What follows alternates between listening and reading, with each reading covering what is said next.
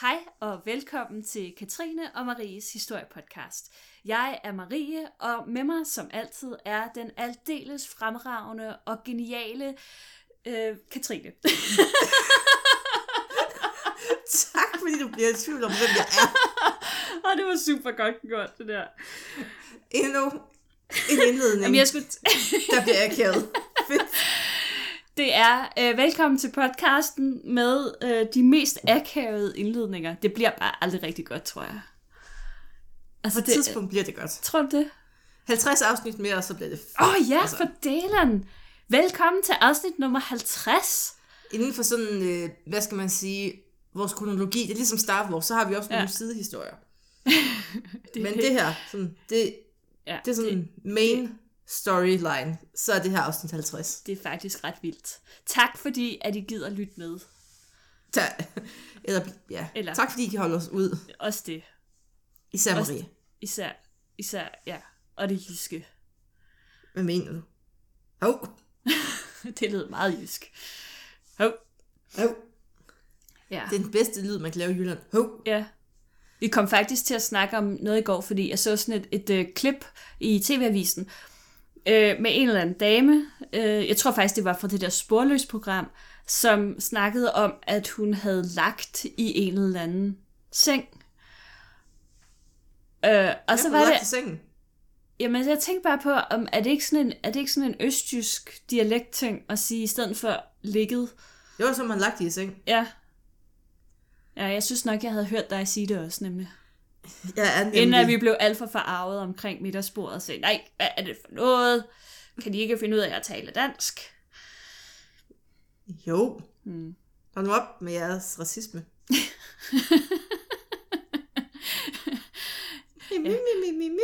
Jeg hader børn og jyder. Jeg hader folk med fordomme og folk med forfalster. Det er kun folk med briller, der har fordomme.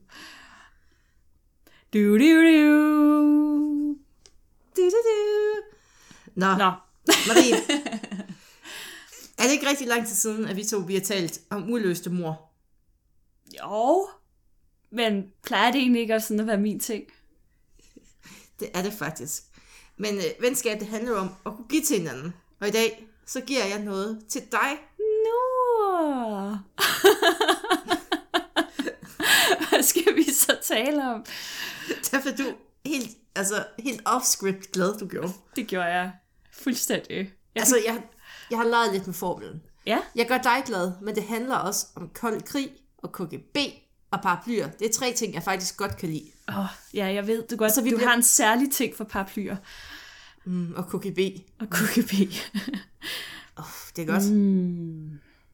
Så vi skal tale om paraplymordet i dag. Det er meget aktuelt. Slet ikke inspireret af begivenheder ude i verden. Shhh, hvis Maria og jeg ikke er her til at optage næste uge, så er det fordi... Så har de hentet os. Ja. Gå ikke tæt på en paraply, Maria. Nej, det er jo fordi... Og hvis man ikke lige selv kan gætte det, så er det jo fordi, det ikke er første gang, at russerne måske ikke, har medvirket til en hurtig afslutning på nogens liv. I London. De har været træls i en længere periode, det kan man sige. Det har de, ja. Og så skal det løses på en måde. Det skal det. Og så nogle mennesker, de kommer bare ud for ulykker. Det gør de. Pludselig så bliver de syge, eller... Jamen, så uheldigt. Det er så uheldigt. Men hvad kan man gøre? Jamen, hvad kan man stille op? Det er det. Altså, hvordan kan det være Ruslands skyld, at ham... den tidligere agent og hans datter tilfældigvis havde spist noget dårlig mad. Ja, eller gik ind i en sky med nervegas. Altså, hvordan kan det... Det kan jo ske. Hvorfor skal det altid være Putins skyld? Præcis. Altså, der... London ligger jo langt væk fra Kreml og Moskva. Ja, altså, hvordan skal det kunne lade sig gøre? Altså, jeg har russernes parti i den sag der. Jeg ved godt, hvilke heste jeg spiller på. Jeg spiller på alle heste, så vinder man. Du ved godt, hvad der skete dengang under Napoleons krig. Da vi forsøgte at være neutrale, ikke, og spille på alle heste, så blev det opfattet, som om vi spillede på de forkerte heste. Nej, nu tror jeg, vi bevæger os lidt ud af en hestetangent her. Vi tølter ud af en tangent. Kan vi komme tilbage? Er du ved at dø, eller hvad? Jeg hoster stadig. En uge inden, og jeg hoster endnu. Ja, jeg kan godt fornemme det. Seriøst, det sidder sådan... Jeg hoster også om natten. Ej, men du skal tjekkes for lungetuberkulose. Modsat bentuberkulose. Præcis. Det sætter sig. Ja. Nå, tilbage på sporet. Vi skal snakke om mor. Apropos, jeg er ved at dø. Mm. Og det er måske russernes skyld. Det kan være, at min krop bare fighter det her. Ja. Plutonium, hvad er det? Jeg begynder bare at hoste. Begynder man at hoste af plutonium? Jeg ved det ikke, men det er sådan, min krop reagerer. Ja. Jeg har faktisk også et sår på foden, det kan være, det hænger sammen. Du må hellere til at skrive testamente. Alt til kattens værn. Ja. Nå, hey, hvad med mig? Og noget til Marie. Mm. Godt så. Yes. Det der sådan mor. Det der sådan mor. Vi spoler tiden tilbage. Vi befinder os i London. Året er 1978. Datoen, det er den 7. september. Alexander Markov, han er på vej til arbejde. Han fulgte sin daglige rutine. Han parkerer sin bil. Han krydser Waterloo Bridge. Han venter på bussen. Meget normalt. Det havde han gjort alle andre dage, men i dag var anderledes. Han mærker et lille prik i sit ben. Han vender sig selvfølgelig om, og der ser han en mand samle sin paraply op og løbe sin vej. Det, som egentlig bare virkede som en lidt underlig ulykke, det udviklede sig til et rigtigt mysterium. 3 dage senere, der døde Markov nemlig. Den her hændelse, den er blevet legendarisk, og den er teoretisk set stadig uløst. Den handler om spionage, den handler om snigmord, og den handler om politiske intriger. Den havde simpelthen alt, den her historie. Det er som taget ud af en Leif Davidsen-roman. Jeg vil nok have sagt James Bond. Okay, det kan vi også sige. Da Markov han tog på hospitalet kl. 21 dagen efter, der var han overbevist om, at noget var fuldstændig galt. Lægerne troede dog ikke helt på hans historie. Markov klagede over, at han havde kvalme, han havde feber og ømhed i låret. Det kunne lige så godt være influenza og et myggestik i lægernes optik. Han gjorde så lægerne opmærksom på, at han var desertør fra Bulgarien. At hans venner de havde fortalt ham, at KGB de var efter ham. Han fortalte, at han var blevet forgiftet, og han skulle dø. Og lægerne de tror så, at han er paranoid og lidt sindssyg. Måske forståeligt på sin vis. Markovs venner, de var heller ikke helt overbeviste. Markov, han var kendt for at være lidt af en pralhals, og han følte sig sådan, du ved, han blev sådan lidt vigtig med sine vilde historier. Og lad os snakke lidt mere om, hvem han reelt var. Han var fra Bulgarien. Og Bulgarien, det var et af de værste diktaturer i Østeuropa. Og det i sig selv er jo lidt af en præstation på det her tidspunkt, vil jeg sige. Det må man sige, ja. Det er det. Diktatoren, han hed Zhivkov, og han var en sådan rigtig old school kommunist og Ruslands nærmeste ideologiske allierede. Kritik af regimet, det blev selvfølgelig ikke tolereret. Sikkerhedspolitiet, de var strikse, og de arbejdede tæt sammen med KGB. Markov, han var blevet en af landets største forfattere i 1960'erne, på trods af de her restriktioner. Han var faktisk så vigtig, at han blev inviteret med på jagtture med præsidenten, sammen med resten af intelligensen. Han havde det egentlig ret godt. Mm. Men hvad går galt? Mm. Ja, men han lavede jo altså den fejl, at han begyndte at kritisere regimet. Slemme Markov.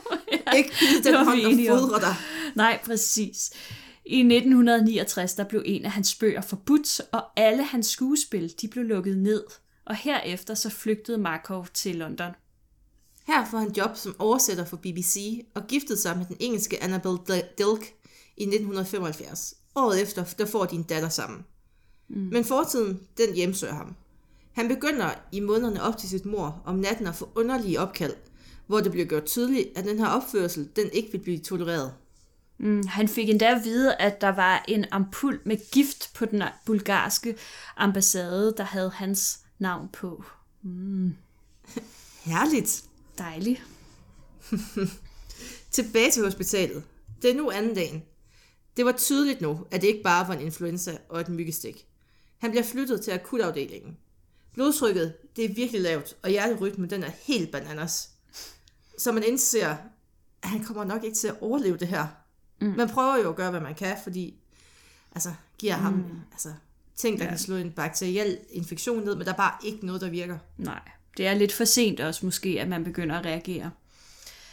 Klokken 10 den dag, der dør han af hjertestop. Politiet, de sætter en undersøgelse i gang. Scotland Yard tog den her fortælling om stikket meget seriøst. Desværre så havde man ikke nogen øjenvidner, hvilket betød, at man kun havde afdøde Markovs forklaring at gå efter. Og konen, hun gav også et interview, hvor den her paraply blev nævnt. Pressen, de bider sig fast i den her historie. Det er jo lidt fantastisk. Mm. Og så ruller det her mediecirkus. I hjemlandet Bulgarien, der bliver det ikke rigtig nævnt, at den her store forfatter er død under mystiske omstændigheder. Familien, de hører faktisk aldrig om historien fra pressen eller fra styret. De hører det igennem venner. Ej, hvor vildt. Fedt. Tak for det. Det kom dog ikke som nogen overraskelse for familien, at han var blevet slået ihjel, da de endelig fandt ud af det. De var heller ikke i tvivl om, hvem der havde gjort det. Fordi efter flugten i 1969, der var han blevet erklæret for fjende af staten, og hans værker, de fandtes faktisk ikke længere. Det er sådan noget smukt noget, man kan i sådan nogle væk regimer. Væk fra biblioteket. Fuldstændig. Det har aldrig eksisteret. Alle pilene... Så kunne man lige... Altså, ind i brændeovnen med det, så er det væk. Altså, og så glemmer man jo alt om det. Ude af syne, ude af sind. Alle pilene, de peger mod den bulgarske regering i den her sag. Som hævn i 1969, der havde Markov jo også gjort sig virkelig upopulær. Han var jo rejst til London, og der begynder han at skrive stærkt kritiske, sådan lidt sjove tekster, omstyret til radioen. Det her radioprogram, det var et af dem, der blev sendt fra Vesteuropa til Østeuropa. Det fandtes nemlig. Mm-hmm. Mm-hmm. Og man prøvede selvfølgelig at blokere signalet i Østeuropa, men man antager, at cirka halvdelen af alle østeuropæere har hørt det her Radio Europa. Ja, okay. Så fedt. Mm, yeah. Og på den her måde var han mildest talt ikke blevet populær hos Zhivkov. Det kan man sige, og altså, det er måske heller ikke... Altså, jeg tænker bare, hvis det var mig, der var sådan en afhopper, så ville jeg måske holde lidt lav profil. Men der er man så forskellig. Mordet, det fandt sted på samme tid, som Zhivkov, altså diktatoren, han havde fødselsdag. Så det var jo sådan en fin lille fødselsdagsgave, han lige fik der. Fin lille gave. Ja, der var også mor, der har fundet sted på Putins fødselsdag. Det er på en eller anden måde virkelig smagfuldt. Hmm. Mega. Ja. Mine fjender, de forsvinder også altid i starten af juni. Nå, tilbage til emnet. Politiet, de afhørte lægerne, der havde behandlet Markov. Fordi man skulle ligesom fundet ud af, hvad der havde slået ham ihjel. Man skulle have kortlagt det her forløb. Mm.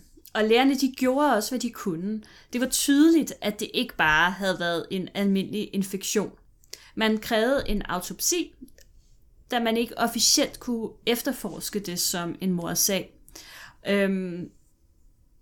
Ja, altså man blev ligesom nødt til... Hvis man ikke kunne påvise, at han var blevet myrdet, kan man præcis, sige. Ja, man har ikke en mordsag, hvis man ikke kan sige, at han er myrdet. Nej, så de blev ligesom nødt til at... Skære ham op. Skær ham op, ja. Ja. Yeah. Yeah. Man kunne se, at alle de vigtige organer, de var påvirket. Der var blødninger og alt muligt lækkert. Og man kunne også se, at hans lymfekirtler, de var påvirket. Og lymfekirtlerne, det er jo dem, der er med til at sådan kæmpe imod infektioner. Mm. Og man kunne se... Ja. Nej, sig videre. Nej, tal Marie om lymfekirtler. Man siger, at området omkring såret, det blev undersøgt af specialister i kemiske og biologiske våben også.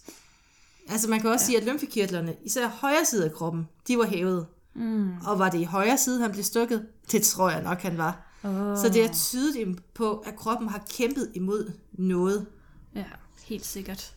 Ja. De her specialister i kemiske og biologiske våben, det er nogle britterne, de har i en facility, der hedder Portsum Down. Og det er også det er noget, vi kan have et afsyn om helt for sig selv. Mm. Det var her, at man forskede i biologiske og kemiske våben. Fedt. Det er mega sejt. Ja, selvom jeg igen vil sige, at nogle gange så skræmmer dine interesser mig lidt. så Marie. Hys. Men han havde også specialister fra CIA'en, som havde erfaringer med snigmord og undersøgelser af væv, simpelthen. Mm. Og da man undersøger vævet, det gør man ved simpelthen den her klump, man har skåret af ham. Man skal have den her vævsprøve op i tynde skiver, ligesom luksuspålæg. Og så lige pludselig, så finder man ligesom en lille bitte kugle inde i det her stykke luksuspålæg. Og det ligner simpelthen, altså, hvis man skal forestille sig noget, så ligner det spidsen af en kuglepind bare meget, meget mindre. Vildt.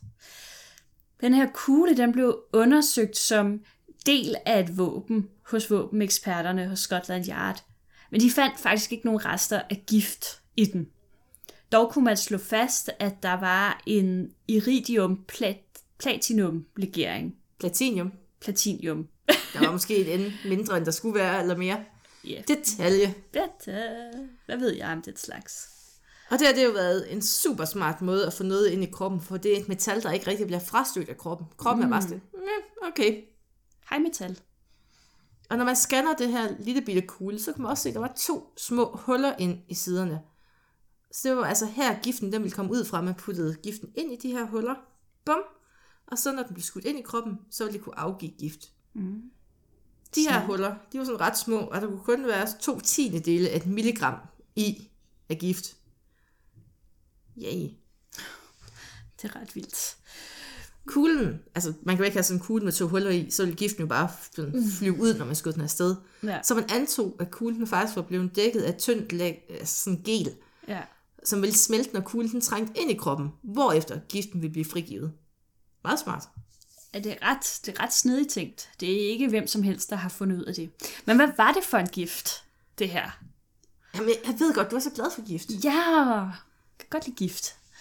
Hjælpen ved at finde ud af, altså, til at finde ud af, hvilken gift det var, det kom fra Frankrig af alle steder. Ja. Her havde man nemlig en anden dissident fra Bulgarien, som 2 uger forinden havde været nede i metroen og mærket et lille bitte prik i ryggen. What? Hmm. Han var også blevet syg. Og han var virkelig syg i 48 timer, men han overlevede faktisk. Okay. Så havde man jo et clue. Ja. Man fjernede kuglen fra den her fransk-bulgar. Han havde ikke vidst, den var der overhovedet. Det var sådan, nej, okay. Nå, spændende. Jeg ved, hvorfor han overlevede. Nå.